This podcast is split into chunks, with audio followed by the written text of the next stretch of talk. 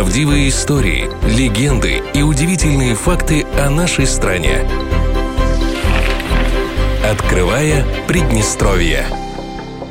Для всех, кто желает полюбоваться дикими домашними животными, есть замечательная возможность увидеть их вживую в самом настоящем зоопарке в Дубасарах.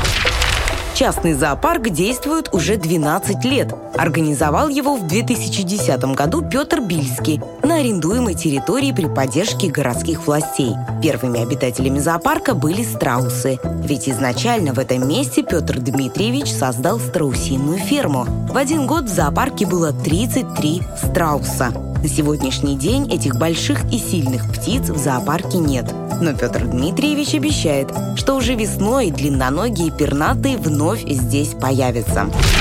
Зато других крылатых питомцев на территории сразу и не перечесть. Это разные виды фазанов, павлинов, голубей, уток, амадинов, попугаев и канареек. Есть аист и даже белая цапля. Тут можно увидеть грациозных лебедей, полюбоваться павлинами, цесарками, мандаринками и другими птицами. Зоопарк расположен на трех гектарах земли. Правда, пока не все площади задействованы. На этой территории с пернатыми соседствуют самые разные животные. От малышек-мышек до бурой медведицы. Первой посетителей зоопарка встречает анаконда. В Дубасары эта змея переехала год назад. Главная достопримечательность Дубасарского зоопарка – вольер с медведицей Машей. Когда-то эта бурая красавица блистала в известном сериале «Сваты» и на арене Кишиневского цирка «Шапито». Однажды на отрез отказалась надевать намордник, и цирку пришлось отказаться от своей нравной актрисы. Петр Дмитриевич приютил ее в своем зоопарке. На территории зоопарка в Дубасарах расположено около 40 вольеров.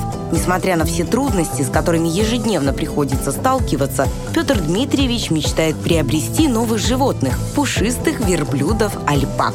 Любовь к животным у Петра Дмитриевича с детства. Он уверен, что такая любовь не прививается, с ней человек рождается. Приезжайте в гости, и вы точно останетесь под впечатлением.